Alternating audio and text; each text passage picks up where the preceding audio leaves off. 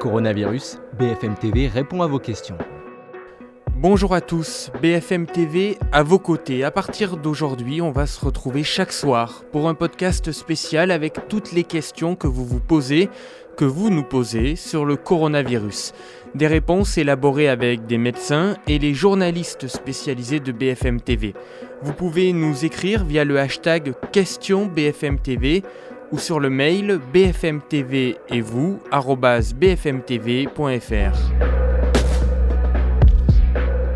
Et on commence tout de suite avec une question de Nicolas. Si je fais mes courses et que quelqu'un a touché les aliments, est-ce que c'est risqué ? La réalité, c'est qu'on ne connaît pas vraiment la durée de vie du Covid-19 sur une surface. Certains disent quelques heures, mais les études se contredisent. Pas plus d'une journée en tout cas. En fait, la seule consigne valable, c'est toujours la même. Se laver les mains et éviter de les porter au visage si on a touché un élément extérieur, car le virus se transmet par les muqueuses. En moyenne, on se touche le visage une fois par minute par automatisme. Les légumes sont lavés et cuits et les steaks sous vide, donc là, il n'y a rien à craindre.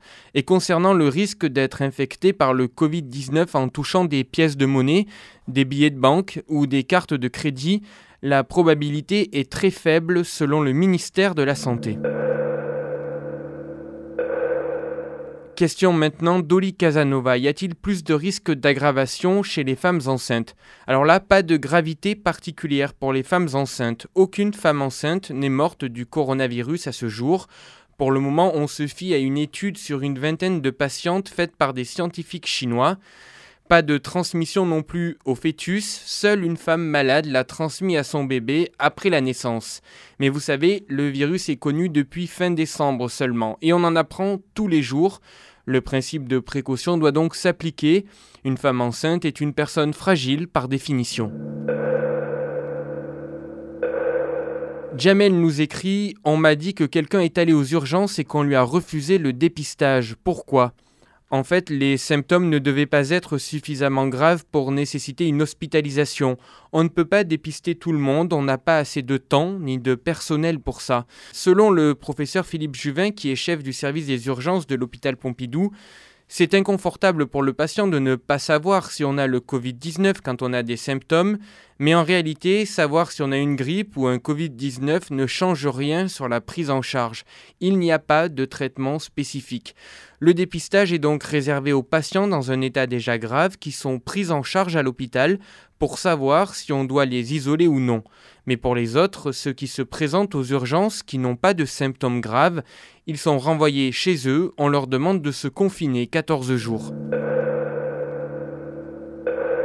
Jennifer, elle se demande si le virus est dans l'air. Alors non, Jennifer, le virus ne circule pas dans l'air. En fait, on peut être infecté si on inhale des gouttelettes virales d'une personne malade qui a éternué, toussé ou postillonné près de notre visage, ou si on touche une surface sur laquelle ces gouttelettes sont tombées et qu'on se touche ensuite le nez, la bouche ou les yeux, qui sont les portes d'entrée de ce virus. Autre question par Joanne et par Geneviève, les garagistes restent ouverts ou non ? La poste reste-t-elle ouverte ? Alors là oui, un décret paru ce matin au journal officiel précise quels sont les lieux qui peuvent rester ouverts et quels sont ceux qui doivent rester fermés. Parmi ceux qui ont le droit de rester ouverts, il y a les garages, les postes, les supermarchés, les primeurs, les boulangeries, les magasins d'informatique pour permettre d'assurer le télétravail et l'école à distance. Les lieux de distribution caritative comme les Restos du cœur peuvent aussi rester ouverts. Idem pour les blanchisseries car il faut pouvoir assurer le lavage des draps dans les hôpitaux par exemple. En revanche, vous trouverez peut-être porte close s'il n'y a pas de personnel pour ouvrir. Mais rappelons-le, il faut limiter vos déplacements au strict nécessaire. À chaque fois que vous sortez dans un lieu public, vous êtes susceptible d'être contaminé ou de contaminer quelqu'un si vous êtes porteur du virus. Et puis je suis sûr que vous avez remarqué autour de vous beaucoup de gens qui ont mis leur foulard sur la bouche à la place d'un masque. Alors est-ce que c'est efficace ou pas ? C'est ce que nous demande Marvin. Là, la réponse est très claire, un foulard ou une écharpe ne servent à rien. Le virus est tout petit et passe à travers les mailles du tissu. Le Covid-19 fait 60 à 140 nanomètres de diamètre. Par exemple, un cheveu, c'est 100 000 nanomètres. Un masque réglementaire a lui par contre un maillage suffisamment serré pour empêcher ces particules de passer. Mais pour l'instant, la préconisation du gouvernement est de ne les porter que si on présente des symptômes ou si on est en contact direct avec des personnes susceptibles d'être malades. Si vous n'êtes pas malade, gardez vos distances avec les gens, 1 mètre au minimum.